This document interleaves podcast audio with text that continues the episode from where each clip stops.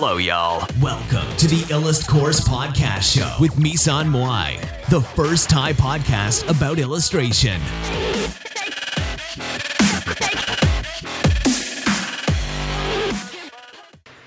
สวัสดีค่ะ ทุกคนวันนี้ก็มาพบกับรายการ i l l u s t p o d นะคะสำหรับวันนี้เนี่ยช่วงพาร์ตี้ของเราเนี่ยเราก็จะมาพูดถึงเรื่อง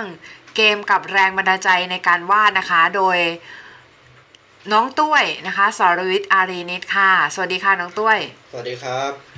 สวัสดีค่ะ เต้ย พี่เต้ยนะคะ หรือน้องเต้ยอะไรดีน้องเต้ยดีกว่าน้องเต้ย น้องเต้ยทศพรธนาดีโรจกุลค่ะ น้องเลยเหรออืมสวัสดีค่ะ สวัสดีค่ะสำหรับ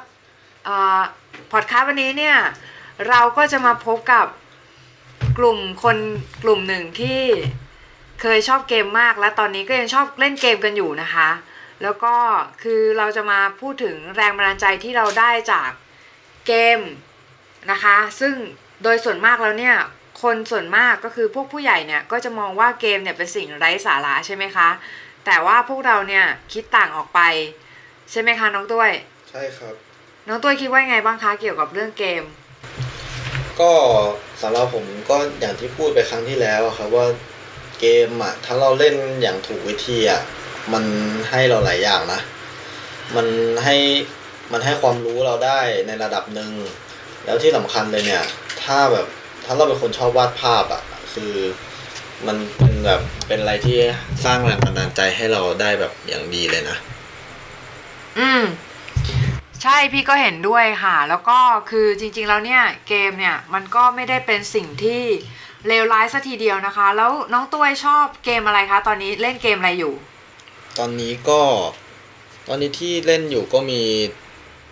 ก็เป็นเกมที่กระแสกำลังมาตอนนี้ครับก็ Tree of Sevia เนี่ยนะครับ อ๋อ Tree of Sevia เนี่ยก็ Artwork Artwork เนี่ยพี่ชอบมากเลยก็คือเคยพูดไปในพอดคาสต์ที่แล้วแล้วแล้วนะคะว่า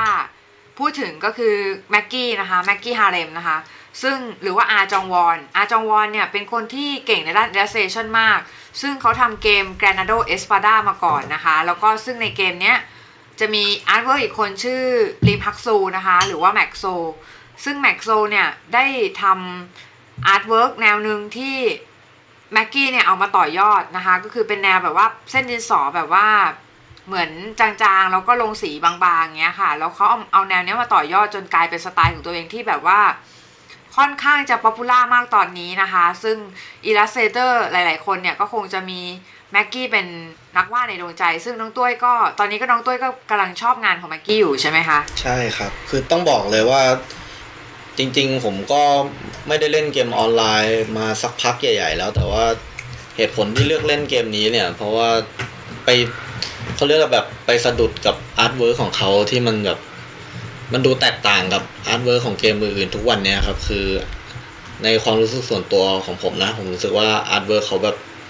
มันให้ความรู้สึกแบบมันดูแพงอะ่ะมันเอดูอแบบอันเนี้ยมันสำคัญมันเนอะดูมีคุณค่านะ เออ แล้วคือมันดูแพงคำว่ามันดูแพงในในที่เนี้ย น้องเอาอะไรมาแบบตัดสินนะคะ หรือว่าแค่ดูแล้วความรู้สึกว่ามันว่ามันแพงขึ้นมาเอง เกิดขึ้นมาเองในแบบในความคิดของน้องเลยหรือว่า มันเป็นมันมี element อะไรที่มาวัดไหมอย่างเช่นแบบเขาชอบใช้ element แบบจิวเวลรี่เยอะอะไรอย่างเงี้ยมันก็เลยทำให้แบบดูดูแพงขึ้นมาโดยอัตโนมัติ หรือว่าเรามีอย่างอื่นไหม คือถ้าจะให้เปรียบเทียบเนี่ย ถ้าสมมุติว่าเป็น artwork รูปผู้หญิงสักมาสักคนหนึ่งอะผู้หญิงคนหนึ่งที่อาจจะแบบบางทีแบบผู้หญิงที่สวย บางทีมันบางคนอาจจะคิดว่าแบบ artwork ที่แบบดูเป็นผู้หญิงโป๊เปลือยหรือว่าอะไรอย่างเงี้ย มันมันดึงดูดสายตาผู้ชายให้เกิดความสนใจได้ มันก็จริงแต่ว่าบางทีอะเรา มันไม่จำเป็นต้องโป๊เปลือยเสมอไปอะครับ คือมันงดงามได้ในตัวของมันอะด้วย costume ด้วยด้วยหลายด้วย element หลาย ๆ อย่างอะคือมันให้ความรู้สึกแบบ ให้ความรู้สึก elegant อะอ๋อ elegant elegant ในที่นี้เนี่ย คือสำหรับพี่เต้ย พี่เต้ยว่าไงคะคำว่า elegant หรือว่าคำว่าดูแพงในที่นี้ มันคืออะไรคะในงาน illustration หรือว่างานวาดภาพประกอบ แต่ก่อนอะเราก็ไม่รู้หรอก เพราะว่าถามว่าเพราะเรามีโอกาสทำงานแบบว่าในวงการ real estate แล้วตอนแรกเข้าไปใช่ไหมเขาก็จะมีแบบกลุ่มบ้านแพงกลุ่มบ้านแบบถูกอะซึ่งบ้านแพงนี่ราคากี่ล้านก็ประมาณแบบสี่สิบล้านไปจนถึงร้อยล้านอย่างเงี้ยค่ะ กับกลุ่มบ้านที่ถูกอะมันก็อาจจะแบบจริงๆมันก็ไม่ได้ถูกหรอกบ้านนะเนาะแต่หมายถึงว่าถูกใน segment ของการเป็นบ้านอะก็อาจจะแบบสองล้านอะสามล้านไปจนถึงสิบล้านก็ยังอยู่ใน range ที่แบบว่า เออก็ก็ก็ก็แพงสิบล้านนะแต่ว่าก็อืมมันก็จะมี segment ของมันเนี่ยค่ะคือเขาจะแบ่ง segment กันชัดเจน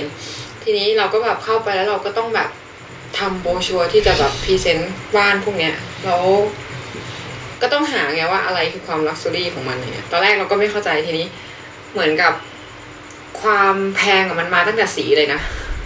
สีอะมันแบบสีที่อย่างสีแดงโทนที่ราคาถูกอะกับสีแดงโทนราคาแพงอะมันเป็นคนละสีกันโหมันลึกซึ้งนะพี่เนาะใช่ใช่แล้วก็เออ detail อะ detail แบบว่า แล้วก็การใช้ภาษาอะก็ต้องต่างกันเลยอะคือมันต้องดูว่าอย่างไลฟ์สไตล์ไลฟ์สไตล์ของคนที่ เขาซื้อบ้านราคาเท่านั้นอะเขาทำอะไรเขาเสพอะไรแล้วภาษาแบบไหนถึงจะโดนใจเขามันต้องคิดแบบนี้เลยอะแล้วพี่คิดว่าพี่เต้ยคิดว่าหรือน้องเต้ยคิดว่า งานของอะอะน้องเต้ยน้องเต้ยน้องเต้ยนะคะ คิดว่าพี่เต้ยละกันเรียกพี่เต้ยอะพี่เต้ยก็ได้อืมชอบเป็นพี่เต้ยนะเรียกพี่เต้ยพี่เต้ยคิดว่างานของอาจองวอนหรือแม็กกี้เนี่ย ดูแพงยังไงบ้างคะ จากที่เราดูไปดูกันไปแบบเราว่า element เขาอะคือเวลาเขาเลือก element มาประกอบในงานแบบการดีไซน์เครื่องประดับหรือว่า ชุด costume ของเขาอะเขามี reference ที่ดีอะอย่างอาจจะเป็นแบบยุโรปยุคยุคหนึ่งที่มันมีความแบบ Baroque อะไรอย่างเงี้ยหรือว่า Rococo ที่มันแบบมีความยั่วๆมีความมันมันอยู่ที่เมื่อกี้เห็นไปแล้วแล้วมันเหมือนแบบเขามีดีไซน์หลายแบบมัน เขา art direction เขาเขาคุมมาดีอะเหมือนกับเขารู้ว่าเขากำลังจะวาดอะไรแล้วเขาหา element มา แล้วเขาเอามา mix มันเข้ากับชุดของเขาอะในหัวได้ดีอะคือการ manage ของเขาอะการ manage element ของเขาในหัว มันเหมือนมันเหมือน graphic designer อืมเขาน่าจะเป็น graphic designer แล้วเขาก็มี skill การวาดรูปที่ดีด้วยอะไรเงี้ยมันก็เลยทำให้งานของเขามันแบบ มันเหมือนคนมันเหมือนคนวาดแบบ segment มันถูกมันเหมือนเขา hit target อะก็คือ เขาสมมติว่าเขาอยากจะจับกลุ่มหรูหราอย่างเงี้ยเขาก็ไปเลือก element ที่มันแบบขุนนางหน่อย noble หน่อยแบบว่า อันนี้มันอยู่ในแบบบ้านคฤหาสน์บ้านท่านหลอดอะไรเงี้ยแล้วเขาก็เอา element พวกนั้นอะมาแบบมามารวมกันเป็นชุดชุดหนึ่งอย่างเงี้ยเอออคือมันมันการเสพงานด้วยแหละ เรื่องพวกนี้มันเหมือนกับว่า ถ้าถ้าถามว่า เออเคยให้ให้งานลูกศิษย์ไปเหมือนกันนะว่าแบบ ไหนลองไปแยกแยะมาซิว่ารูปไหนแพงรูปไหนถูกอะไรเงี้ยแรกๆก็ยังมีแบบ คือคนก็คนก็แยกแยะกันไม่ค่อยออกนะเออแต่ว่าจริง ๆ มันลึกเนี่ยมันเหมือนมันมีหลายดีเทลอย่างเช่นเออเส้นอะไรเงี้ยมาตั้งแต่เส้นเลยการใช้สีแล้วก็เอลิเมนต์เหมือนแบบ อย่างเช่น การน้ำชาอย่างเงี้ยการน้ำชาแบบถูกกับการน้ำชาแบบแพงแบบแพงเงี้ยแต่แต่แต่ถามว่าทุกวันนี้นะมันมันมันต่างไปจากเดิมนะพี่มุ้ยเหมือนกับว่า คือสมัยก่อนนะเวเวลามันแพงอะมันต้องแบบหลุยหลุยวิสตองอะมันมันจะแบบว่าลุยวิตตงลุยวิตทองลุยวิตตงหลุยวิตวิตทองไงหลุยวิตเตอร์ทองอะไรเงี้ยอ๋อหลุยวิตเตอร์โกลุยวิตทองไม่ใช่มุก มุกควายนี่ฮึน้องเอาฮึเลยนะน้องน้องฮึเลยคือแบบอย่างอันเนี้ย ถ้าเราอืมถ้าเราดูงานเขาดีๆเนี่ยครับ เราเราจะเห็นว่าเขาไม่ได้แบบเขาไม่ได้ลงสีให้มันแบบให้มันเยอะหรือมันซับซ้อนเลยนะ เออเขาแทบจะลงสีแบบเรียบๆเลยอะแต่แบบมันเป็นอย่างที่พี่เต้ยบอกอะคือการเลือกใช้สีอะใช่ใช่เขาเลือกใช้โทนสีแล้วใช่ไหมเขาเลือกการใช้จังหวะสีอะเออคือถ้าเราลองสังเกตดีๆในงานเขาอะเขาจะแบบเลือกใช้สีได้ค่อนข้างฉลาดมาก อ๋อ คือมันจะเป็นสีที่แบบ มันอาจจะสีบางสีมันอาจจะเป็นสีที่แบบขัดกับเขาเรียกว่าอะไรขัดกับ common sense ของคนอะว่าแบบคนธรรมดาอาจจะไม่กล้าที่จะเอาสีเนี้ยมาใช้อะ แต่พอเขามาใช้เขาเอามาใช้อะพอเรามอง พอเราไปมองมันอีกทีมันก็แบบเออ มันก็ไม่แปลกนี่หว่า แถมมันแบบ มันดูดีด้วยซ้ำไปอะไรอย่างเงี้ยอืมอ๋อ เออเออก็ make sense ดีนะ แล้วที่มันมันคือเราจะบอกว่าการการดูหรูอะในในแต่ละวงการอะ มัน มันก็มีมาตรฐานที่ต่างกันนะ เออ อย่างเช่นสมมติว่าอย่างที่บอกอะ การดูหรูในในแบบที่เป็นบ้านหรือว่าการดูหรูในแบบที่เป็น illustrate illustration อะ คือ คือถ้าในเชิง graphic designer อะ การดูหรูมันก็จะเป็นอีกแบบหนึ่ง คืออย่าง Muji อย่างเงี้ยอะคิดว่ามันหรูไหมเออรู้สึก Muji น่าจะอยู่ที่ระดับแบบว่ากลางมีบนเดียมไฮอ่าอืมมีเดียมไฮคือมันก็ไม่ได้หรูมากแต่ว่ามันก็ดูแบบ มันก็ดูดีอะไรเงี้ยแต่ว่ามันก็ไม่ได้แบบว่าแพงอะผไรมเงี้ว่ายมันดูมีคลาสในใช่ระดับที่มันดูคนธรรมดาก็อืมหยิบจับได้ แต่ใช่คนใช่คนธรรมดาก็ดูแบบดูดีขึ้นมาถูกไหมพี่ถูกใช่ถูกก็คือมันเป็นเซกเมนต์นั้นแหละเออคือมันก็พยายามแบบเขาเรียกว่าอะไรก็เรียบง่ายเนาะตามสไตล์ญี่ปุ่น เราว่าบางทีอะความเดี๋ยวนี้ความหรูมันมันเทรนด์มันก็อย่างงาน illustrate อย่างเงี้ยเอ้ยไม่ใช่งาน illustrate มันอาจจะเอ่อมันอาจจะขึ้นอยู่กับ art di ด้วยเอ่อ ว่าเขาขายอะไรคือเขาอย่างอย่างอย่างในเกมอ่าเรื่องอะไรนะเกมอะไรนะเมื่อกี้ Granado เอ่อ Tree of Savior Tree of Savior มันอาจจะแบบว่าขายขายเอ่อความเป็นยุคนั้นไงยุคแฟนตาซีแบบค่อนข้างจะมีความ exotic แล้วก็ความแบบหรูหราอะไรเงี้ยมีแบบมีอาจจะมีคลาสคุนนางอะไร เราก็ไม่รู้นะว่าในเกมมันมีอาชีพอะไรบ้างเห็นน้องบอกมีตั้งแปดสิบอาชีพ ทีนี้แบบเราว่าก็ดีนะ คือเดี๋ยวนี้เกมมันมักจะขาย character นะก็น่าสนุกดีแบบแล้วก็ขาย costume อะไรเงี้ย เออหลาย ๆ เกมแล้วเรามีมีลูกศิษย์เอาเกมมันมาให้ดูแบบเกมเกมอะไรวะมันมีจิ้งจอกด้วยอะมีอาชีพหนึ่งเป็นจิ้งจอกในเกมนั้นก็สวย อืมมีด้วยเหรอพี่ มีมีมีเดี๋ยวไว้นึกออกก็เดี๋ยวค่อยค่อยค่อยค่อยพูดถึง เออพี่เต้ยแล้วงานกราฟิกแพงเนี่ยมันเป็นไงอะคะงานกราฟิกแพงมันก็ก็อย่างอยู่ที่สีด้วยแล้วก็การจัดวางองค์ประกอบที่แบบ มันไม่ใช่ว่าคุณถมที่ถมเยอะๆๆๆแล้วมันจะดูแพงอะแต่ว่า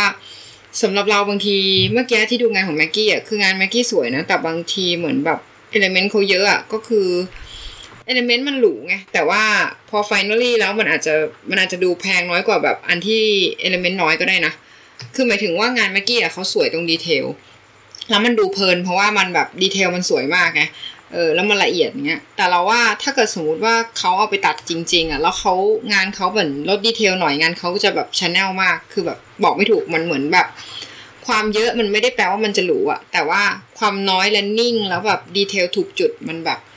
มัน stunning อะ มันแบบเหมือนเออมันมันมันเหมือนควบแน่นออกมา แล้วมันแบบเฮ้ย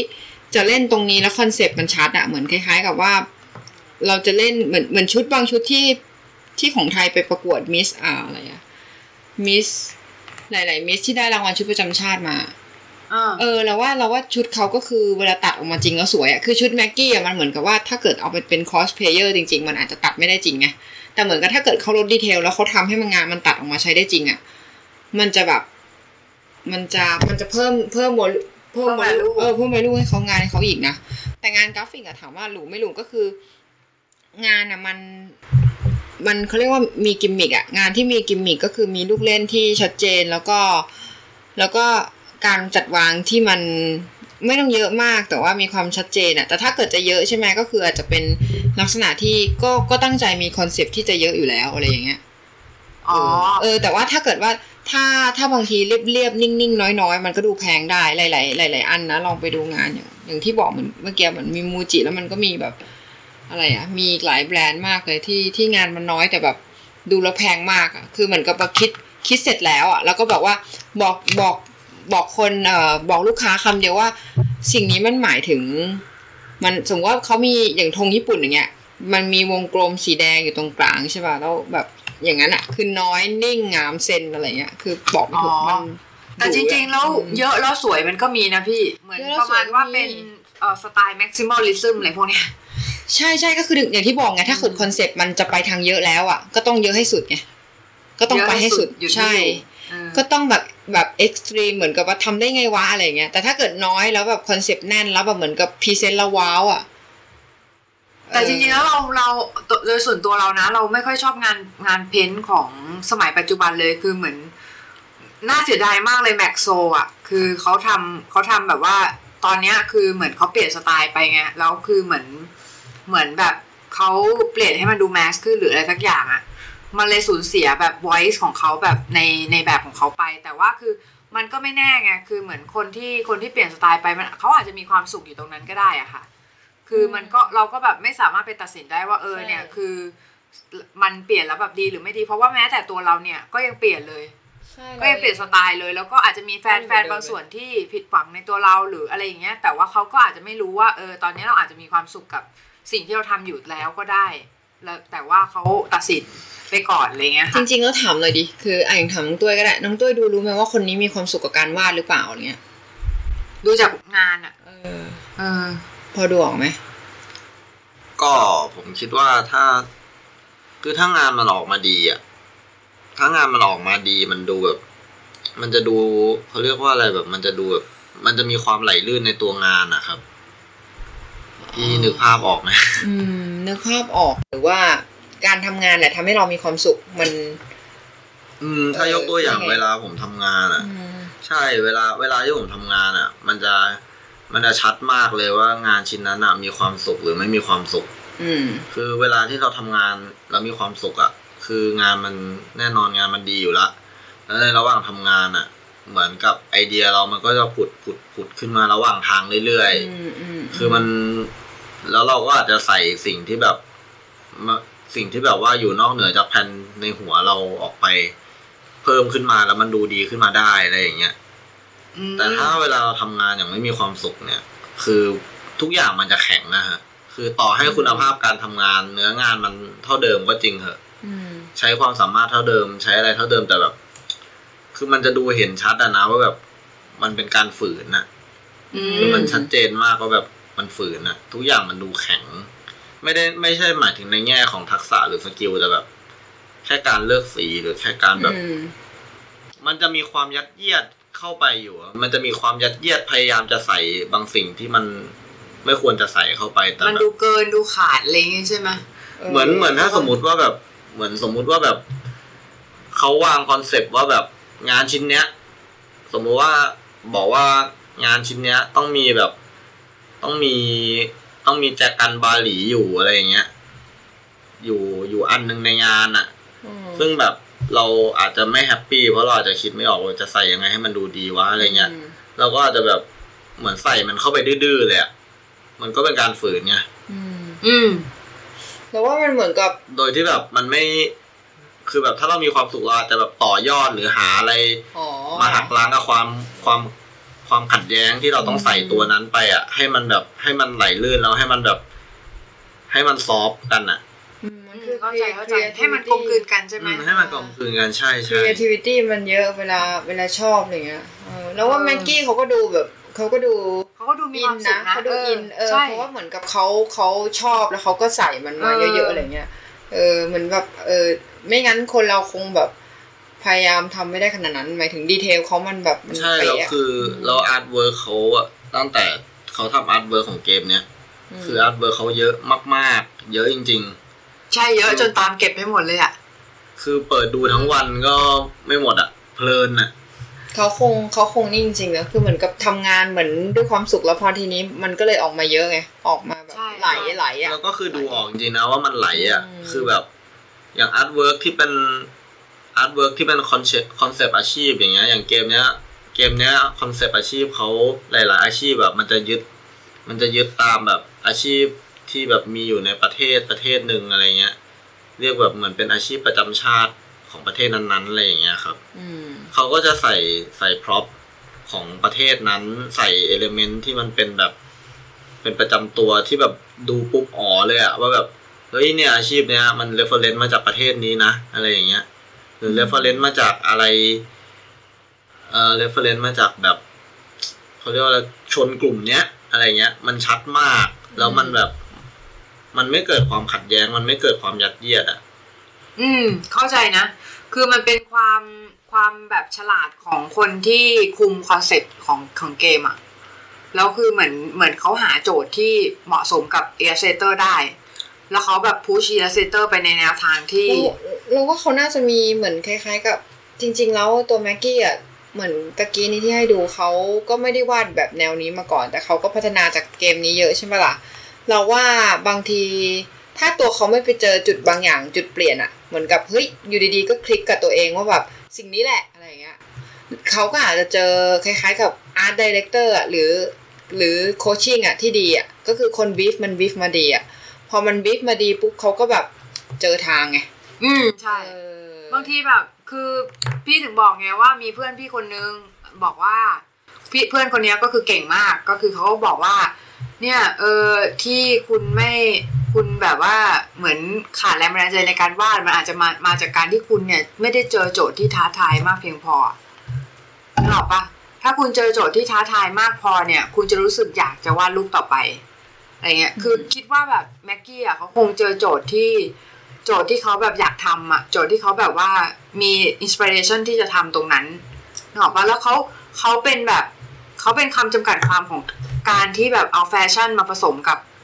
ผสมกับ yes station ได้อย่างลงตัวจริง ๆอะคือเหมือนประมาณว่า ดูแล้วมันไม่ขัดอะดูแล้วมันเข้ากันได้พี่ว่าไงคือคือผมเชื่อว่า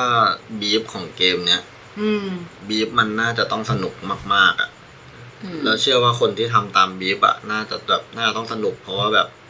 มันหลากหลายมากๆ จริง ๆอะจริง ๆ แต่มือต้องถึงด้วยไงคือใช่มันถึงแบบมันถึงแบบ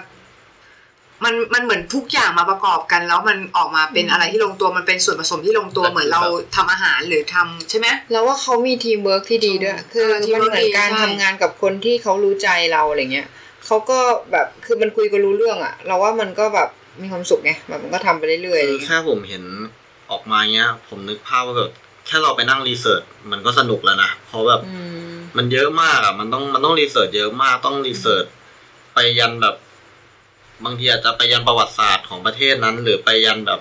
เทพนิยายของแต่ละประเทศคือแบบ คือธีมของเกมนี้มันมัน reference มาแบบเกือบครึ่งโลกอะ หรืออาจจะมากกว่านั้นเนี่ยหลายหลายเชื้อชาติมากซึ่ง แค่แบบแค่ research ก็สนุกแล้วจริงจริงๆเราว่าไอ้เรื่องนี้เป็นเรื่องหนึ่งที่ทำให้งานดูแพงนะ ก็คือเหมือนกับเวลาเราชอบอะไรมากๆใช่ป่ะแล้วเราไปหาข้อมูลเยอะๆอะก็แปลว่าเราอินกับมันไงๆใช่พอเราอินกับมันปุ๊บเรารู้สึกกับมันเวลาเราทำงานอะงานเรามันจะแบบ มันจะเหมือน เออมันไปมันคนดูทั่วไปเขาดูรู้ว่าแบบ เออว่ะ แบบงานนี้มันมันอินสปายมาจากมันมีแรงบันดาลใจมาจากตรงไหนอะแล้วคนคนคนดูเขาก็จะรู้สึกคอยตามอะเออ ทีนี้อืมแบบว่าไองานไอตรงจุดนี้แล้วที่เรามันทำมันทำให้งานดูแพงคือเรารู้สึกว่าบางทีอะอืมเวลาเรา เวลาเราวาดอะไรอะเหมือนถ้าเรานั่งเทียนกันอะเหมือนนั่งเทียนวาดอะมันมันก็จะได้แค่ในหัวเราเฉยๆนะแต่ถ้าเกิดว่าเราเอาไปรีเสิร์ชแล้วเราหาข้อมูลแล้วเอามาผสมกับสิ่งที่อยู่ในหัวเราเราว่ามันไปได้ไกลกว่าเอออมแล้วมันก็จะทำให้งานมันดูแบบน่าเชื่อถืออะใช่จริงจริงจริงจริง คือมันเหมือนมันเหมือนแบบบางอย่างฮะเอาอ๋อไม่ไม่พี่พูดก่อนเลยครับ มันเหมือนว่าบางอย่างเนี่ย เราทำจากสคร t ชไม่ได้นะใช่ครับคือมันเหมือนแบบคือทุกอย่างเนี่ย บางทีมันต้องเบสมาจากเรียลิตี้ก่อนอะแล้วแล้วถึงจะคือถ้าเราบิวบิวบางบางอย่างจากสแครเนี่ยมันจะดูอย่างที่พี่เต้ยบอกคือมันจะดูไม่น่าเชื่อถืออะค่ะอ่าน้องว่าไงคะอ๋อแล้วจะบอกว่าแบบ แล้วพอเรา research research ไปสักช่วงหนึ่งอย่างเงี้ย พอมันเกิดความสนุกอย่างเงี้ย มันก็จะอัตโนมัติกับตัวเราเองว่าแบบเอ้ย อยากรู้ขึ้น อยากรู้มากขึ้น อยากรู้รู้มากขึ้นไปอีกอะไรเงี้ย ก็แบบพอ in กับมันอะนะแล้วพออยากรู้มากขึ้นเรื่อยๆอะเราก็แบบเฮ้ยมันก็จะเก็บเป็นคลังเป็นคลังเรื่อยๆอะแล้วพอพออยู่ใน process ที่มาสร้างงานเนี้ยคราวนี้ก็แบบเราก็แบบยัดมันไหลเลยก็คือแบบไหลแล้วก็แบบยัดเข้าไปได้เยอะเลยอะมันเออไอเรื่องนี้มันจริงอย่างตรงที่แบบว่า เคยอย่างนั้นอะที่ที่เราบอกว่าเราให้โจทย์นักเรียนไปแล้วให้เขาแบ่งแบ่งเซกเมนต์ใช่ป่ะว่าไหนถูกอันไหนแพง ซึ่งมันไม่สามารถแบบทำได้ภายในเวลาแป๊บเดียวนะ คือเหมือนกับว่าต้องให้การที่จะลดนิยมแพงอะต้องเสพสิ่งแพงๆด้วยอะอืมแล้วมันต้องใช้เวลาก็คือไลบรารีในหัวเราอะ มันจะจากตอนแรกใช่ไหมมันก็เหมือนเล่น Pinterest อะถ้าใครเคยเล่น Pinterest ใช่ป่ะมันจะเป็นการปักภาพแบบ เราชอบภาพไหนเราก็ปักเข้าบอร์ดเราใช่ไหมทีนี้อืมบอร์ดเรามันก็จะเริ่มค่อย ๆ เก็บมาเป็นรูปแล้วมันก็จะเรียงเป็นไทม์ไลน์อะทีนี้มันเหมือนกับว่า สมมุติว่าตอนแรกช่วงแรกเรารสนิยมไม่ดีใช่ป่ะเราก็ปักแต่อะไรแบบว่าอะอาจใช้คำแบบว่าเกรียนๆหน่อยกากๆอะใช้แบบปักอะไรกากๆเหมือนเหมือนตอนนั้นเราก็ไม่รู้หรอกว่ามันกากแต่ว่าแบบเราก็ปักไปแล้วทีนี้รสนิยมของเรา มันสมมติว่ามัน up ขึ้นใช่ป่ะในแต่ละวันเราแบบว่าได้เสพอะไรดีๆอะแล้วมันอัพขึ้นอะแล้วทีนี้พอเราไปดูจาก จากไอ้ต้นต้นทางก็คือไอ้อันไอ้อันใหม่ๆอะไอ้อันที่มันขึ้นมาข้างบนข้างบนอะ แล้วเราลากไปจนสุดทางเรารู้สึกว่าเฮ้ยเรานี่ก็พัฒนาเหมือนกันเว้ยคือพัฒนาพัฒนาทางด้านรสนิยมอะเซนใช่ไหมใช่ก็คือมันต้องอาศัยการสั่งสมนะ ก็คือกว่าจะอัพอัพอัพรสนิยมขึ้นมาได้อะมันก็ต้องเสพสิ่งที่มันแบบ you are what you eat แต่ก็คือ your taste ก็เหมือนกันอะก็คือมันจะอัพไปพร้อมกับสิ่งที่คุณเสพอะแต่จริงๆแล้วคือแบบเรื่องนี้นะที่เราคุยกันเมื่อกี้อะก็คือ อย่าง Rag เก่ากับ Rag ใหม่อย่างเงี้ยก็ไม่เหมือนกันอีกอะก็คือเหมือน artwork ไม่เหมือนกัน คือเราดูดู Rag ใหม่ Rag ใหม่ที่เป็น Rag ที่เป็นยุคปัจจุบันนะคะคือเราแล้วเรารู้สึกลองมาเปรียบเทียบกับอืมอย่างนี้เลยอาร์ตเวิร์ของถ้าเทียบกันอาร์ตเวิร์ของ r ร g นา r ็อกช่วงช่วงยุคที่แบบเปิดใหม่ๆยุคคลาสหนึ่งคลาสหนึ่งคลาสสองที่ลายเส้นภาพ illus เขาจะเป็นแบบดูเก่าๆหน่อยอะไรอย่างเงี้ยกับ ในยุคนี้ไม่รู้ว่าจะมีใครเล่นอยู่หรือเปล่านะเดี๋ยวนี้มันอืมมีถึงคลาสสามแล้วอะเราจะเห็นได้ชัดว่า artwork เขาแตกต่างกันแบบสิ้นเชิงเลยอะอันนี้มันจะแบบใส่ความเป็นการ์ตูนเข้ามามากขึ้น ซึ่งมันอาจจะเป็นเรื่องของความแบบค่านิยมตามยุคสมัยหรือเปล่าอะไรอย่างเงี้ย อืม แต่จริงๆมันไม่ใช่การ์ตูนอย่างเดียวนะ คือมันเหมือนแบบตอนนั้นอะ Ragnarok Online อะมันเป็นเกมที่ มันเปลี่ยนไอ้นั่นของวงการเลยนะ เปลี่ยนการลงสีวิธีการลงสีอะคือใช่มันมันเป็นเกมแรกที่ลงสีแบบสามมิติอะคือปกติแล้วเนี่ยภาพภาพที่ภาพ 2D ที่เราเห็นทั่วไปใช่ป่ะคือก่อนหน้าเนี้ยคนก็จะลงสีแบบอนิเมะกันใช่ป่ะแต่เล็กนาล็อกอะเป็นสิ่งที่เป็นตัวที่เปลี่ยนเกมเลยก็คือเหมือนแบบลงสีแบบสามมิติเป็นครั้งแรกจริง ๆ คือวาดแบบเจแปนมากแต่ลงสีแบบเวสเทิร์นเออ คือถามว่ามันสีเป็นแบบสวยไหม ผมว่ามันก็สวยทั้งคู่นะ แต่ว่าผมว่าแบบเก่าอะ มันมีความขลังอยู่อะเราว่าอย่างที่เราบอกอะบอกว่า มันไม่จำเป็นต้องเยอะอะมันน้อยแล้วก็ดีดูดีได้ก็ไอ้เนสนาล็อกภาคแรกๆอะมันเป็นอะไรที่น้อยแต่ดูดี คืออย่างอาชีพแบบแบ็กสมิธอะ แมสมินน้อยมากน้อยมากอะแต่แบบเอออยู่อะแต่ว่าแต่ว่าลเอางอยู่สีอะลงสีเก่งไงคือลงสีเก่งมันก็เลยสวยไงมันก็เลยแบบออกมาออกมาดูดีใช่อะแล้วเรนเดเท่อร์ดีมก็เท่ออกมากดูแบดีบว่าอาวุธอาวุธอะไรเงี้ยคือแบบดูลงตัวมากอะแล้วมีอาชีพอะไรอีกนะสวยๆหน่อย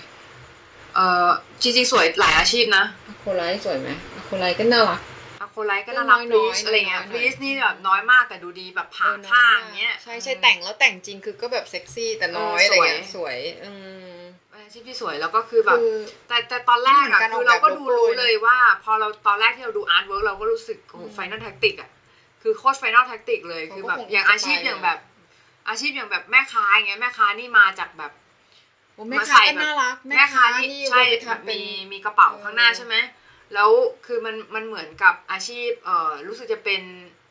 จำไม่ได้ละเหมือนเหมือนเป็นอาชีพเป็นแบบคล้ายๆกับ คล้ายๆกันอะอาชีพคล้ายๆกันแสดของงให้เห็นถึงของ Final Tactics อะว่า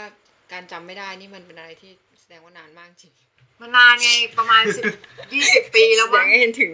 อายุอันอาขยุลังอันเยอะก็ก็อายุรวมกันก็น่าจะเป็นเราก็ถึงร้อยแล้ว เล่นแรงนาล็อกมานี่ก็อายุการเล่นเกมนี้ก็ก็ครึ่งชีวิตผมพอดีอะครับ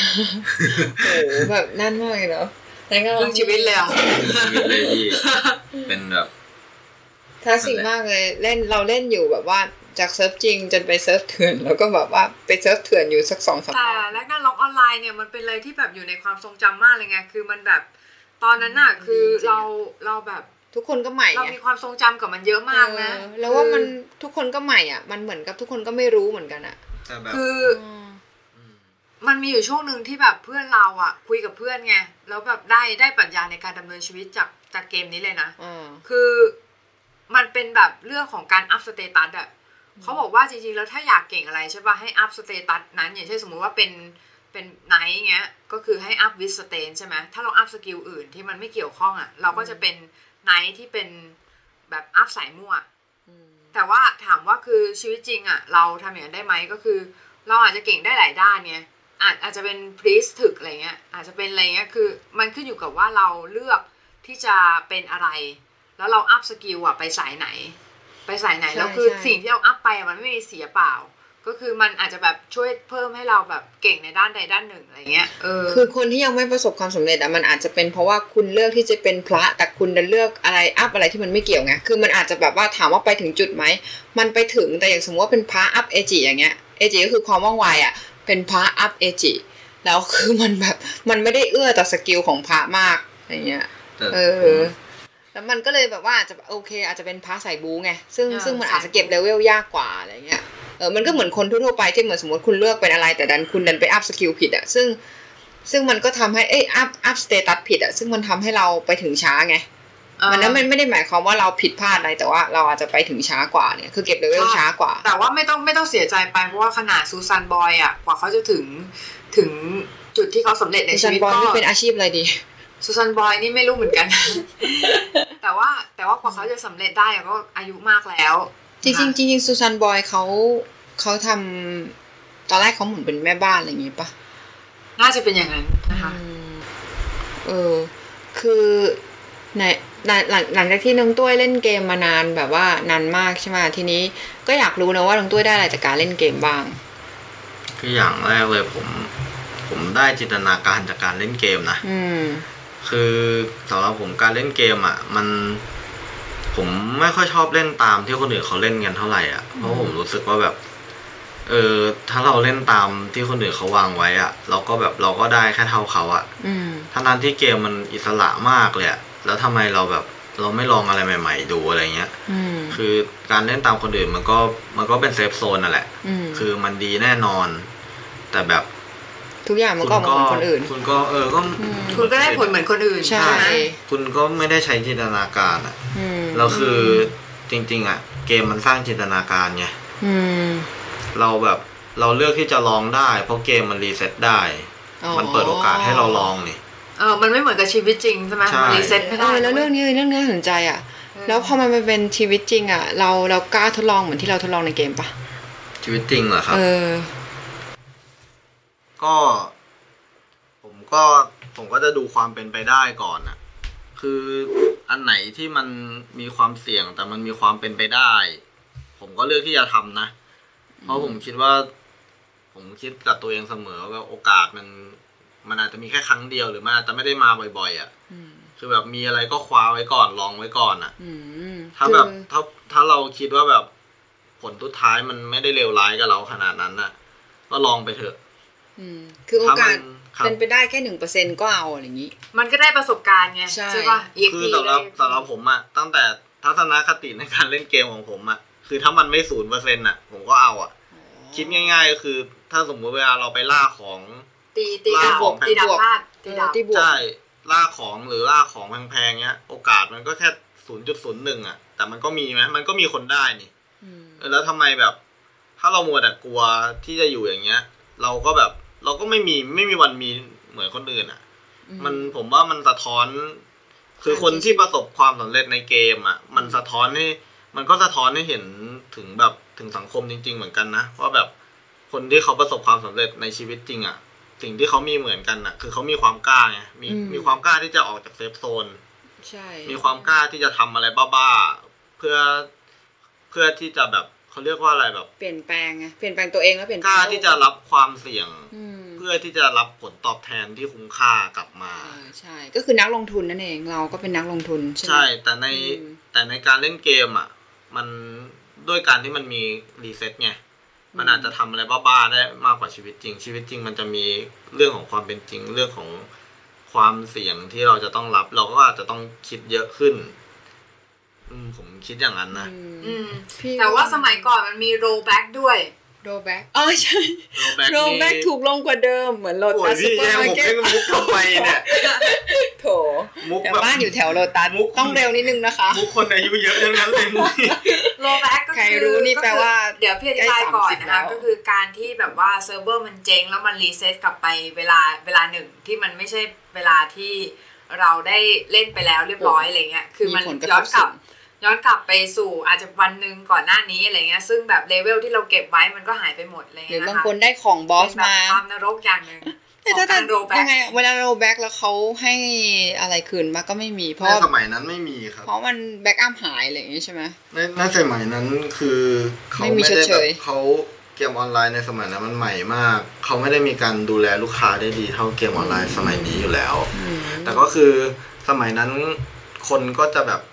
พูดกันตรงๆคือคนไม่ได้ไม่ได้โวยวายกันขนาดสมัยเนี้ยอ๋อแต่พี่อะพี่คิดเลยนะเว้ยเมื่อก่อนอะ คือพี่รู้สึกว่าแบบมันน่ะชีวิตจริงไม่น่าจะมี rollback อย่างนั้นบ้างว่ะหรือแม่งจะน่าจะมีเห็ดบ็อกอะไรเงี้ยที่แบบย้อนกลับไปแก้ไขสิ่งที่เหตุการณ์ที่ผิดพลาดแต่แบบแต่ในพอเกคิมดอมันย่างเป็นนั้นอุบัอะติเหตุนะทำไมไม่พี่คิดใช่ใช่พอคิดอย่างจนั้นริงมันๆทำแบไมบไม่คิดอย่างนี้นะครับพี่มุ้ยคิดยังไงน้องอยากบอกว่า ทำไมไม่คิดว่าจริงๆแล้วเราโลแบ็กมาแล้วแต่เราไม่รู้ตัว อย่างเช่นสมมติว่าเมื่อชาติที่แล้วสมมติว่าเชื่อในชาติที่แล้วนะคะแล้วเมื่อชาติที่แล้วเราทำผิดพลาดมาแล้วเราก็โลแบ็กมานี่ไงตอนเนี้ยเรากำลังโลแบ็กอยู่เรากำลังโลแบ็กอยู่ใช่กลับมากลับมาย้อนกลับมาเล่นใช่เลเวลเดิมถ้าถ้าคิดอย่างนี้ใช่ปะเวลามันมีอะไรที่มันแบบ เราต้องมีสติอะแล้วเรารู้ว่าเฮ้ยเหตุการณ์นี้มันบางคนจะรู้สึกว่าแต่เดรู้สึกจามันวูโลนานนะเดจาวูเคยรู้สึกเดจาวูปะเคยเคยเนี่ยก็เออเหตุการณ์ที่กำลังอัดรายการอยู่เนี่ยก็เลยเดจาวูมากเลยเหมือนเคยฝันว่าจริงดิจัดรายการแบบนี้เหรอ ใช่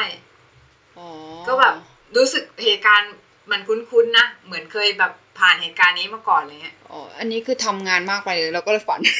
ก็เลยฝันแซวฝันว่าพี่ออกมุ่งรายเป็นฝัน workaholic ว่าอัดรายการนะคะแต่ว่าคือน้อง น้องคิดว่า แต่พี่อะคิดว่า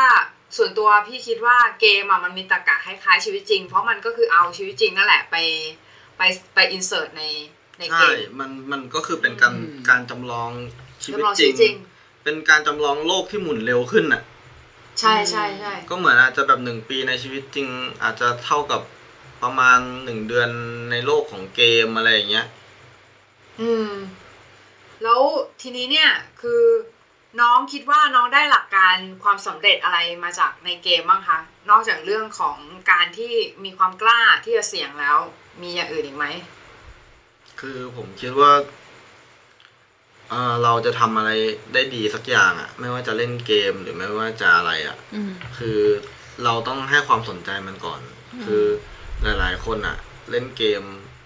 เล่นทั้งวันเลยเล่นแบบตะบี้ตะบันเล่น แต่ไม่ไม่เคยคิดจะแบบศึกษาหรืออ่าน เรื่องอ่านนี่เป็นเรื่องที่สำคัญมากนะคือ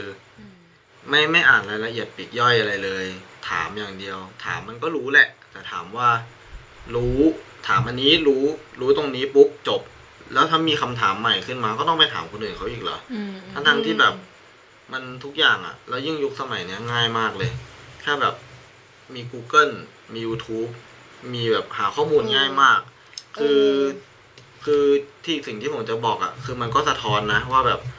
แค่เกมอะเออเราอยากรู้ว่าแค่เกมอะคุณคุณยังควรขวายไหมคุณยังไม่เออขวนขวายอยากรู้เลยอะแล้วในชีวิตจริงอะ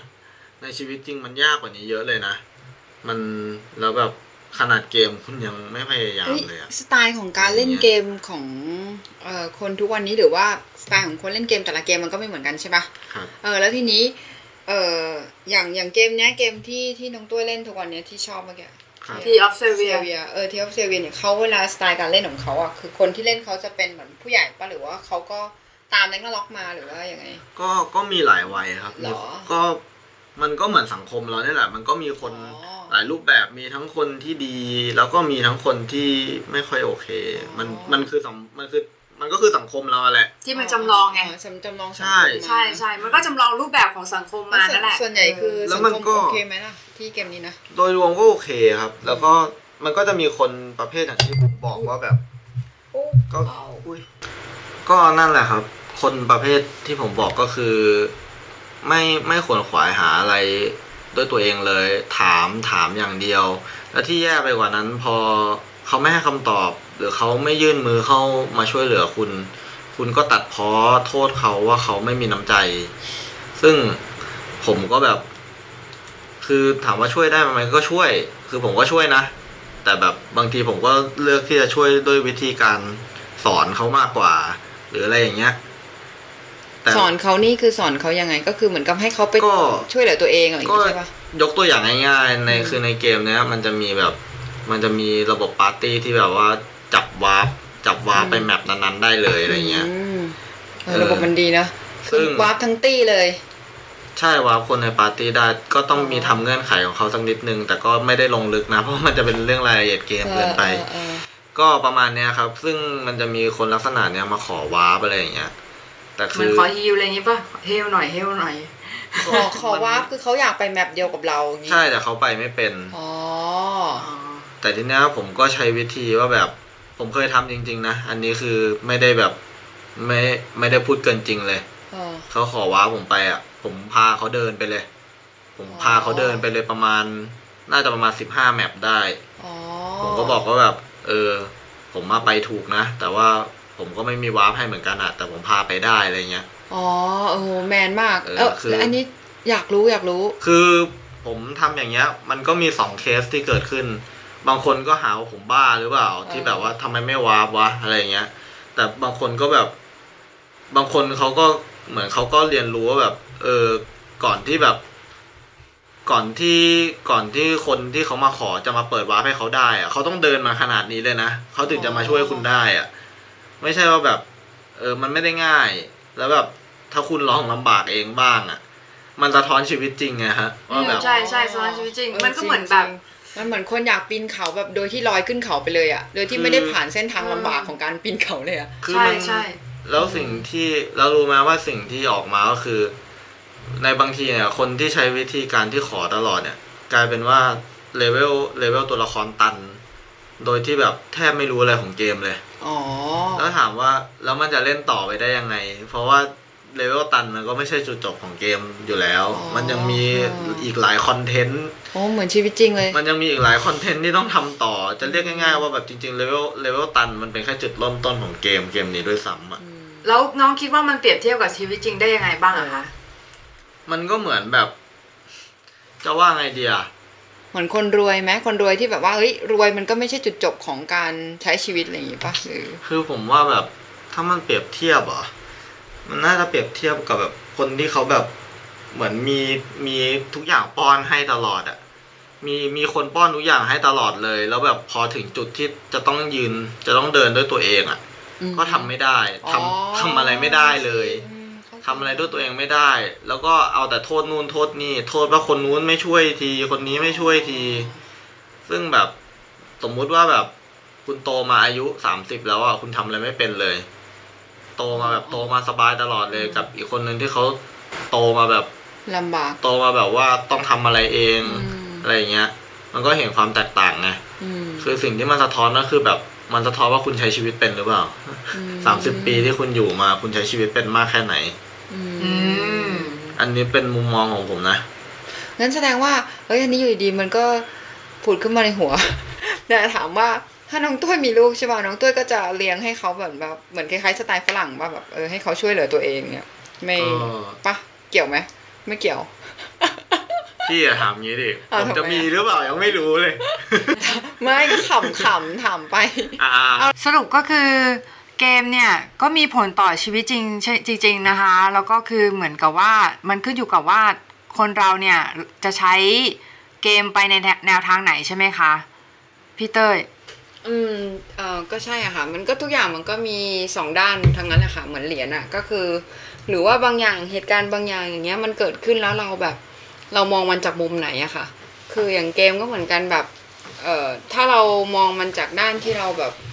เราไม่ชอบมันหรือบางคนอคติมันอย่างเงี้ยมันก็อาจจะแบบเป็นสิ่งที่ไม่ดีก็ได้ แต่ว่าถ้าเกิดบางคนอย่างเงี้ยเขาสามารถนำเกมออกไปปรับประยุกต์ใช้ หรือว่าเป็นแรงบันดาลใจให้กับการใช้ชีวิตของเขาอย่างเงี้ยมันก็สามารถกลายเป็นสิ่งที่ดีได้เช่นกันนะคะ อ๋อค่ะ แล้วน้องตุ้ยว่าไงบ้างคะก็หมายถึงเกมกับชีวิตจริงอะ่ะ คือ น้องคิดว่าน้องใช้เรื่องไหนมากที่สุดในในเรื่องของเกมคะนอกจากเรื่องความกล้าแล้วก็เรื่องอื่นๆที่พูดไปแล้ว ยังมีข้ออื่นอีกไหมหรือว่ายังมีข้อที่น้องนำมาใช้อีกไหมอย่างเช่น ความอดทนในเรื่องของการเก็บเลเวลหรืออะไรก็ตามเนี่ยค่ะ ก็อย่างแรกมันก็เป็น มันหลายอย่างมากเลยอะครับ คืออีกเรื่องหนึ่งก็เรื่องของความรู้ที่ได้จากเกมมันก็เยอะนะต้องต้องบอกก่อนว่าน้องตุ้ยนี่คือการเรียนไม่เคยตกเลยใช่ไหมคะ ก็อ่าใช่ครับอืมแล้วทำยังไงถึงถึงแบบว่าควบคุมระหว่างการเรียนกับการแบบเล่นเกมได้อย่างแบบเหมือนกับเออโอเคอย่างเงี้ยค่ะ balance เงี้ยคือพูดจริง ๆ คือแบบเวลาผมเล่นเกมอะ ผมเป็นคนอยากรู้อยากเห็นอืมนู่นนี่นั่น คือแล้วผมเป็นคนที่แบบชอบเก็บดีเทลของเกมอะไรเงี้ย เอาจริง ๆ นะแบบ คือผมอะผมได้คำศัพท์ เบสิกเลยอะคือได้คำศัพท์ภาษาอังกฤษจากเกมอะเยอะมากๆ เยอะจริงๆอืมจนบางทีแบบมันมันก็ช่วยได้นะ อันนี้คือแบบคือมันก็เป็นเรื่องเบสิกที่ใครๆเขาพูดกันแหละว่าเล่นเกมได้ภาษาอะไรเงี้ย มันก็ได้จริงๆอะ่ะถ้าคุณอ่านอะ่ะถ้าแบบถ้าคุณใส่ใจจะอ่านใส่ใจจะสนใจอะไรพวกเนี้ย แล้วมันก็แบบมีความรู้รอบตัวหลาย ๆ อย่างในเกมเลยในสตอรี่ของมัน เพราะว่าเกมมันก็ มันก็เบสมาจากความจริงส่วนหนึ่ง ซึ่งหลาย ๆ อย่างในเกมอะถ้าเราอยากรู้หรือศัพท์เฉพาะอะไรเงี้ย บางทีเราแบบเราสงสัยว่าไอ้ศัพท์เฉพาะเนี้ยมันคืออะไรอะ่ะเราก็แบบ เราก็ไปเสิร์ชหาดูได้ว่าแบบเฮ้ยไอ้เนี่ยมันคืออะไร เราก็ได้อะไรรู้เพิ่มเข้าไปอีก อะไรแบบเนี้ย หรืออย่างเช่นแบบก็หรืออย่างเช่นแบบเอาง่าย ๆ เลยนะฮะ เกมเนี่ย เกมที่เขาสร้างขึ้นมา ถ้าคุณบอกมันเป็นของเด็กๆจริง ๆอะ่ะ คนที่สร้างขึ้นมาเนี่ย เขาเป็นดีไซเนอร์หรือเปล่า เขาเขาเขาใช้เวลาในการรีเสิร์ชในการหาข้อมูลมากขนาดไหน คนที่ทำก็เป็นผู้ใหญ่ ทุกอย่างมัน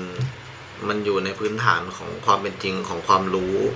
ของอะไรที่มันอยู่นอกตำราทั้งนั้นอืมแล้วสิ่งที่มันสร้างมาจากผู้ใหญ่หรือดีไซเนอร์เนี้ย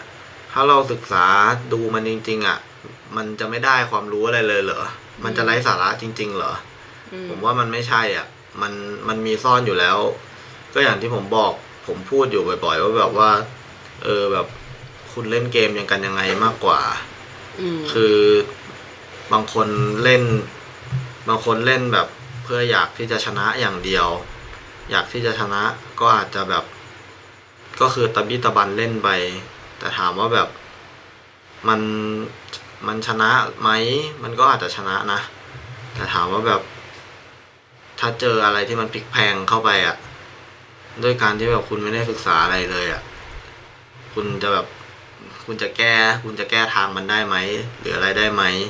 อืมพี่ว่าจริงๆมันก็เหมือนกับของบางทีมันก็มีมันเหมือนมีดอะมีดมันก็มี ถ้าคุณไม่รู้จักจะใช้มันมันก็อาจจะกลายเป็นอันตรายได้ไงแต่ในขณะเดียวกันมันก็ทำประโยชน์ได้ใช่ไหมล่ะ เออใช่มันก็เหมือนกันอะมันขึ้นอยู่กับว่าคุณเอามีดไปแล้วคุณใช้ยังไง เออ แต่คุณถ้าคุณเรียนรู้วิธีการใช้มีดแต่คุณอาจจะแบบ เออ ได้ประโยชน์จากมันเยอะแยะอย่างเงี้ยเออของก็เหมือนไอเออพวกแรงบันดาลใจก็เหมือนกันเหมือนกับว่า ถ้าเกิดคนเราพอเราเสพสิ่งหลาย ๆ อย่างมาแล้วเราแบบ เออเอามันไปใช้อย่างถูกต้องถูกวิธีแล้วก็ เออมันอาจจะกลายเป็น มันอาจจะกลายเป็นอินโนเวชันก็ได้หรือว่านวัตกรรมใหม่ๆอย่างเงี้ย เหมือนค่ะอืมแล้วเอ่อสำหรับพี่พี่จะเนี่ย พี่จะพูดเรื่องของเกมเกมหนึ่งที่พี่ชอบมากเลยชอบที่สุดเลยก็คือเกม Final Fantasy Tactics นะคะ ซึ่งเกมนี้เนี่ยคือมันนอกจากจะแบบฝึกฝึกเราในการวางแผนวางแผนแล้วคือแต่ละตัวเนี่ยมันมี skill ไม่เหมือนกันใช่ไหมแต่ละอืม job อะมันมี skill ไม่เหมือนกัน เราต้องวางแผนว่าเออเนี่ยจะลงตัวนี้ก่อนอะไรเงี้ยคือ มันมันฝึกให้เราแบบมี strategy ในการทำสิ่งต่างๆอะค่ะ ซึ่งปัจจุบันเนี่ยพี่ก็ยังเอาเอาสิ่งเหล่านี้มาใช้ในการดำเนินชีวิตประจำวัน แล้วก็อีกเกมหนึ่งก็คือที่พี่ชอบก็คือ Deception 3 Deception 3เนี่ยมันจะเป็นเรื่องเกี่ยวกับเด็กผู้หญิงคนหนึ่งที่แบบว่าต้องคำสาปอะค่ะ แล้วคือเธอเนี่ยต้องใช้แบบ trap อ๋อในการแบบเอาตัวรอดอะไรเงี้ยค่ะกมนี้ออกแนวโหดๆก็คือนิดนึงก็คือจะแบบ จะต้องวางกับดักเนี้ยแล้วคือการวางกับดักมันต้องวางเป็นซีรีส์ไงแล้วคือเหมือนเหมือนก็เป็น strategy อีกอะก็คือเหมือนจะต้องคิดว่าจะต้องวางซีรีส์กับดักยังไงอะไรเงี้ยคือเกมเนี่ยมันใช้ความคิดสูงมาก มันไม่ใช่เรื่องของเด็กๆ อย่างเดียวอย่างที่น้องเขาบอกไปแล้วนะคะ คือมันผ่านผ่านการกลั่นกรองมาแล้วจากดีไซเนอร์นะคะ แล้วก็คือจากคนที่เขาคิดเกมเนี่ยเขาไม่ได้แบบไม่ได้คิดเพื่อเพื่อ มาเพื่อเด็กอย่างเดียว ก็คือเกมเนี่ยมีหลาย range อายุ เราสามารถเลือกเลือกได้ว่าเราจะเราจะเล่นเกมแบบไหนอะไรเงี้ยนะคะอืมแล้วก็ค่ะมีอีกอย่างที่อยากจะพูดก็คือแบบอืมคือ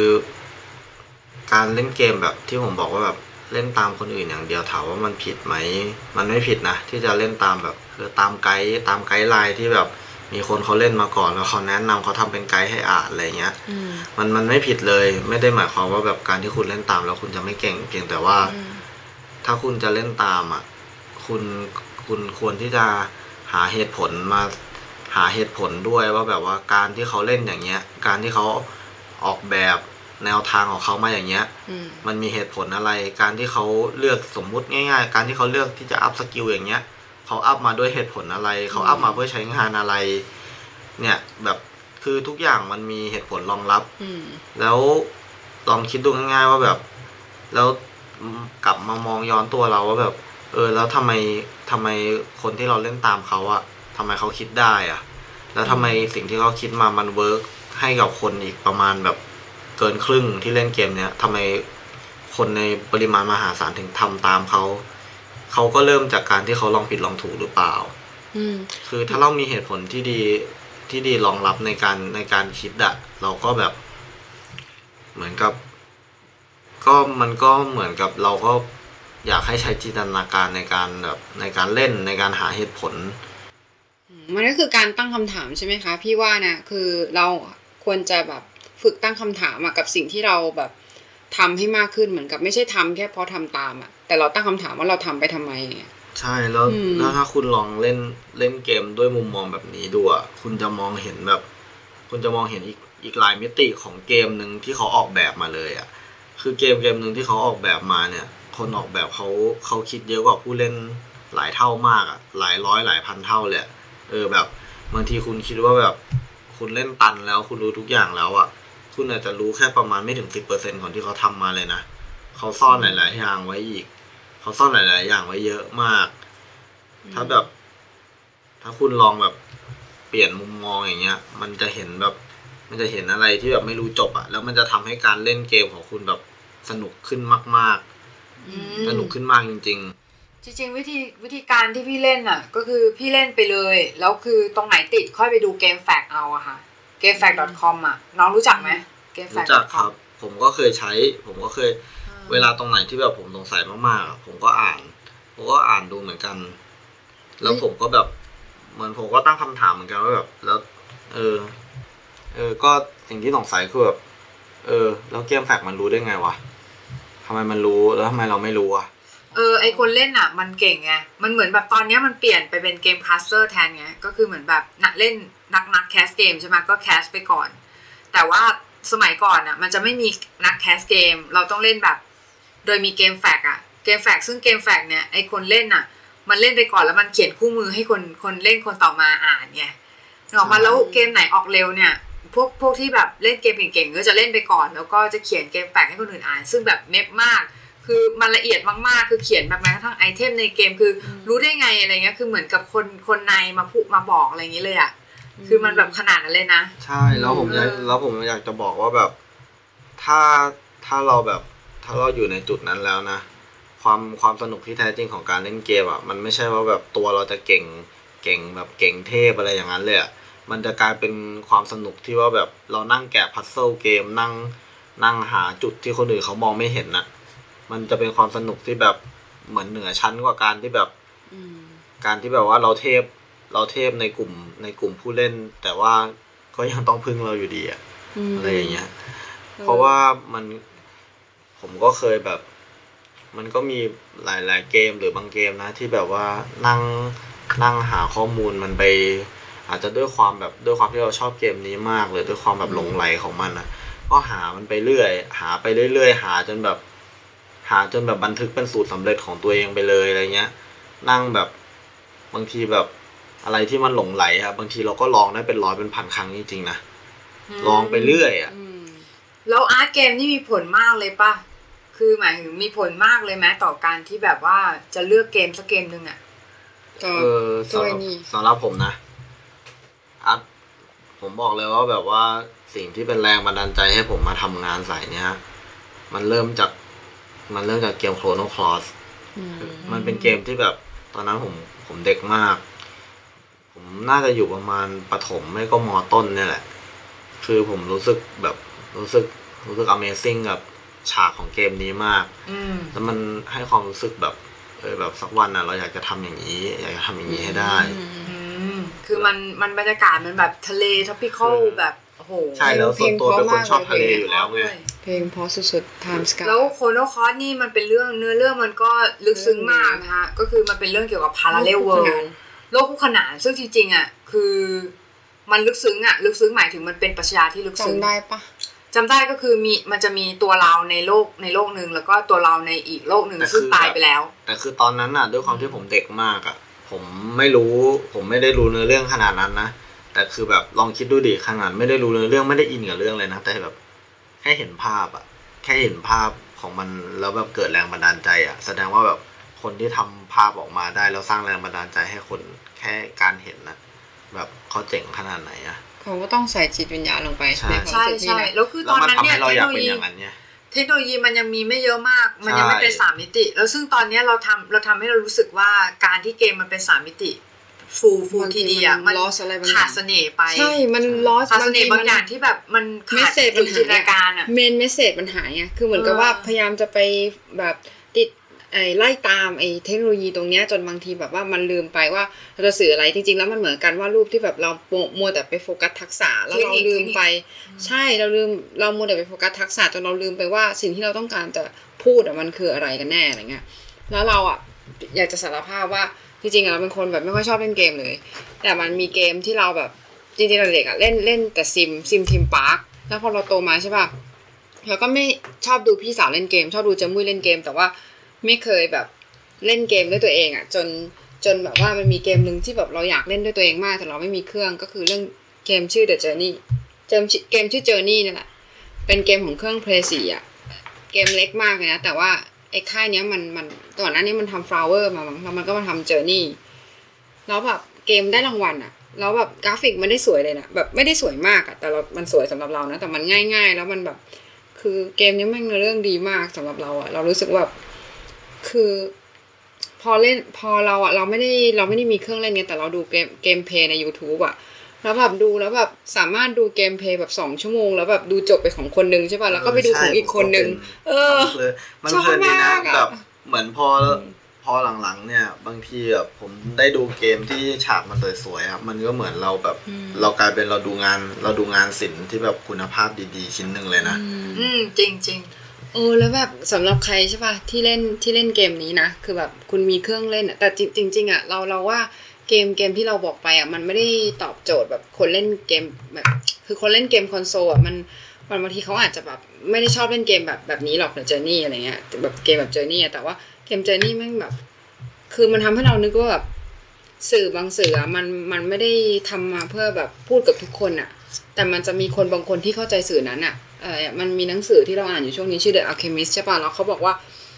มัน The Alchemist มันเป็นคนเล่นแร่แปรธาตุไงแล้วมันจะมีตำราที่แบบมีแต่ Alchemist เท่านั้นที่ที่อ่านรู้เรื่องอะเพราะมันบอกว่ามันบอกว่าถ้าหนังสือของ The Alchemist มันอ่านง่ายอะทุกคนก็แบบเปลี่ยนจากหินให้กลายเป็นทองคำหมดแล้วสิคือมันมันมันเป็นหนังสือการถอดรหัสเนี่ยคือ บางเรื่องมันเหมือนทำมาเพื่อให้คนบางกลุ่มเข้าใจเท่านั้นอะไรเงี้ยก็คือหมายความว่าคุณไม่จำเป็นต้องไปแคร์หรอกว่าเราแบบเหมือนกับเราแค่ทำในสิ่งที่เราชอบ เราแค่ follow หรือว่าติดตามในสิ่งที่เราชอบอะแล้วเราก็จะแบบ สิ่งนั้นมันเหมือนกับสื่อนั้นๆมันเหมือนทำมาเพื่อเราอะทำเพื่อให้เราเข้าใจอะๆอืมเออ แล้วเราพอเราเข้าใจมันเหมือนกับเราเราเราเก็บค่าประสบการณ์ในความเป็นตัวเองอะอืมเออ แล้ววันหนึ่งมันเหมือนกับเราจะเป็นบางอย่างที่เราให้บางอย่างที่คนอื่นก็ไม่สามารถให้ได้อะก็คือเป็นบางสิ่งให้กับโลกเนี้ยอืม พี่เข้าใจนะเรื่องเนี้ยคือมันเหมือนกับว่าเราไม่จำเป็นจะต้องไปไปเหมือนใครนึกออกไหมคะก็คือเหมือนกับเราเป็นตัวเราเองเนี่ยแหละ ก็คือ ถามว่าเราเป็นตัวเองเนี่ยแล้วจะมีคนติดตามไหมแล้วคนติดตามเนี่ยจะเยอะหรือเปล่า เราแค่สร้างงานไปเรื่อยๆ เหมือนที่เราเคยสัมภาษณ์ธนาติสที่เขาบอกว่าให้สร้างงานไปเรื่อยๆ ใช่ไหมคะแล้วคือเราไม่ต้องไปกลัวว่าจะมีคนติดตามมากติดตามน้อย เราก็แค่สร้างงานต่อไป อย่างเงี้ยแล้วคืองานของเราเนี่ยมันก็จะไปโดนคนกลุ่มหนึ่งใช่อืมใช่ก็ซึ่งซึ่งเป็นคนที่แบบว่าแบบที่เราจำเป็นสื่อของเรามันจำเป็นต่อเขาเหล่านั้นอะไรเงี้ย อืม เออซึ่งซึ่งมันก็แบบว่ามันทำให้เรารู้สึกดีนะ รู้สึกแบบไม่กิฟต์อัพที่จะแบบว่าสร้างสรรค์งานเออมันเหมือนการส่งสารอะส่งสารออกไปอะแบบแล้วแล้วแล้วข้อความหรือว่าภาพของเรามันอาจจะแบบไปเปลี่ยนชีวิตของใครคนหนึ่งก็ได้อะใช่ก็คืออย่างวันเนี้ยที่เราเช็คดูใช่ไหมก็คือมีมีน้องคนนึงเรตติ้งให้เรตติ้งเราห้าดาวเลยใน iTunes ก็คือเขาก็บอกว่าเออเนี่ยพี่ทำต่อไปนะมันดีอะไรอย่างเงี้ย ก็คือเหมือนแบบเราก็ได้กำลังใจเหมือนแบบเฮ้ยแบบมีคนนึงอย่างน้อยมันก็มีคนนึงกดกดดาวให้ แล้วก็คือยังมีอีกหลายคนที่เขาแบบเขาฟังอยู่อะไรเงี้ยเราก็คิดว่าแบบเออมีกำลังใจที่จะทำต่อไป มีคนกลุ่มหนึ่งที่ฟังเราอยู่อะไรเงี้ยแล้วเราคิดว่าสารนั้นอะมันไปสู่ไปสู่คนกลุ่มหนึ่งแล้วใช่มันจะทำให้กลุ่มคนกลุ่มหนึ่งเนี่ยอาจจะเป็นส่วนหนึ่งที่ทำให้วงการพัฒนาขึ้น เออหรือเราอะไรว่าสักอย่างเราว่ามันเหมือนแบบมันไม่จำเป็นต้องโดนใจ ทุกทุกคนอะแต่ว่ามันโดนใจสำหรับคนที่เขาต้องการมันอะมันอืมโอเคแล้วอะมันมีประโยชน์สำหรับคนกลุ่มนั้นอะเพราะว่าอืมคือมันก็เดี๋ยวนี้มันก็เกมมันก็ตามกระแสอะนะคือในในช่วงแรกอะที่เกมไม่ว่าจะเป็นเกมอะไรก็ตามที่เปิดมาเนี่ย แน่นอนว่าแบบคนแห่กันไปเล่นอยู่แล้วอะแต่สุดท้ายอะสุดท้ายแล้วบางทีแบบ มันก็กลายเป็นสิ่งที่ไม่ต้องการในเวลาอันสั้น คือแบบมาแป๊บเดียวแล้วก็หายไป อืมหายไปเลยอะ เพราะว่าแบบสุดท้ายแล้วคือ มันไม่มีอะไรที่น่าจดจำเลยอะเออ อืมมันอันนี้ มันไม่มีเสน่ห์เลยกับถ้าเทียบกับ แรกนาล็อกไม่ไม่ ไม่ต้องเทียบกับเรื่องก็ได้อ่า ถ้าเทียบกับเกมแปะๆๆเกมไหนก็ตามที่แบบว่าเขาเขาอาจจะแบบ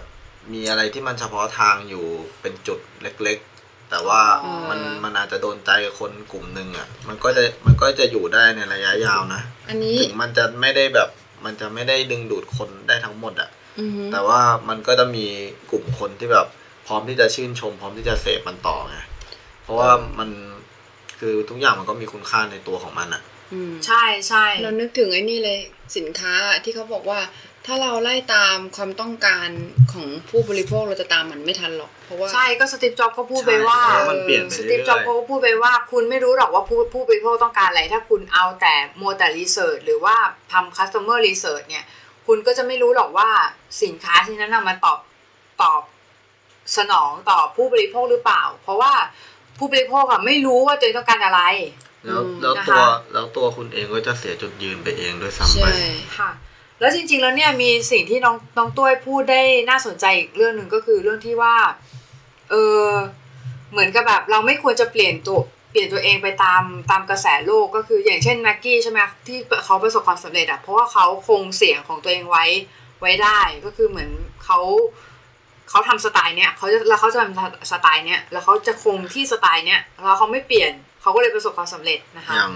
อะอย่างในมุมมองผมอะอืม ผมชอบงานเขามากเลยนะ อืมุมมองของคนที่ทำงานศิลปะ ผมแบบ ผมแบบรู้สึกแบบเฮ้ยมันเจ๋งมากอะอะไรเงี้ย แต่ถ้าไปถามมุมมองของคนบางคนที่แบบ เป็นคนเล่นเกมอย่างเดียว ไม่ได้แบบไม่ได้มองในแง่ศิลปะ ผมก็ถามบางคนมาเขาก็ไม่ได้ชอบสไตล์นี้นะเขาก็อยากให้เป็นแบบสไตล์แบบตามสมัยนิยมอะไรเงี้ย แต่คือแบบ แต่คืออย่างน้อยอะมันก็มีคุณค่าอยู่ในตัวของมัน อย่างน้อยมันก็เอฟเฟกต์กับคนกลุ่มหนึ่งอาจจะไม่ใช่คนกลุ่มใหญ่มากอะไรเงี้ย แต่คือแบบอย่างน้อยมันก็มันก็มีแน่นอนมีอะผลกมันระทบต่อคนกลุ่มหนึ่งใช่ไหม ใช่ ว่ามันมันมีคุณค่าในตัวของมันอยู่แล้ว ใช่แล้วคือคือมันก็จะแบบคือ มันได้ทำการพิสูจน์คุณค่าของมันแล้วอะอืมใช่แล้วคือคนคนเหล่านี้ก็คือจะเป็นแฟนแบบเหนียวแน่นเลยนะ คือเหมือนกับสมมุติว่าอย่างตอนที่พี่แบบพี่เป็นแฟนของ SR ที่เขาวาดและก็ล็อกออนไลน์ใช่ไหมก็คือ เวลาเขามีงานใหม่ ๆ มา ก็จะเข้าไปตามดูในเว็บอะไรอย่างเงี้ยใช่แล้วคือคนกลุ่มเนี้ยเออคนกลุ่มเนี้ยคืออาจจะมีไม่เยอะ แต่เชื่อเหอะว่าเขาอยู่นานเขาเขาอยู่กับคุณนานแน่ๆตราบใดที่คุณยังผลิตงานออกมาใช่ แล้วคุณไม่เปลี่ยนจุดยืนของคุณอะเขาพร้อมที่จะซื้องานของคุณไปเรื่อย ๆ แน่นอน อืมอืมเป็นเรื่องที่น่าคิดมากเลยนะคะสำหรับวันนี้ก็ได้ประโยชน์มากๆนะคะ ก็ขอบคุณน้องตุ้ยกับ พี่เต้ยมากเลยนะคะ ก็ติดตามน้องตุ้ยได้ที่ Instagram นะคะ s a t e r y S A W R T E R Y นะคะ แล้วก็เต้ยก็ Instagram เหมือนกันนะคะ หรือว่า w w w c o m เต้ยเมเลียน .com นะคะ T E I M E I L I A N นะคะ .com นะคะของผมเนี่ยขอบอกใบไว้สักนิดนึงว่ากำลังจะเปิด IG ใหม่อีกตัวหนึ่งเหมือนกันใน เวลาอันไม่นานนี้ค่ะ ก็รอติดตามน้องน้องตุ้ยได้นะคะ แล้วก็น้องตุ้ยเนี่ยจะมาพบกับเรารายสะดวกนะคะก็คือเออช่วงพาร์ตี้รายรายสะดวกนะคะ ก็จะเป็นคอลัมน์หนึ่งของเรา ซึ่งเขาจะมาคุยกับเราเป็นประจำนะคะนะคะอืมโอเค ก็สำหรับวันนี้ก็แค่นี้นะคะ สวัสดีค่ะ สวัสดีครับ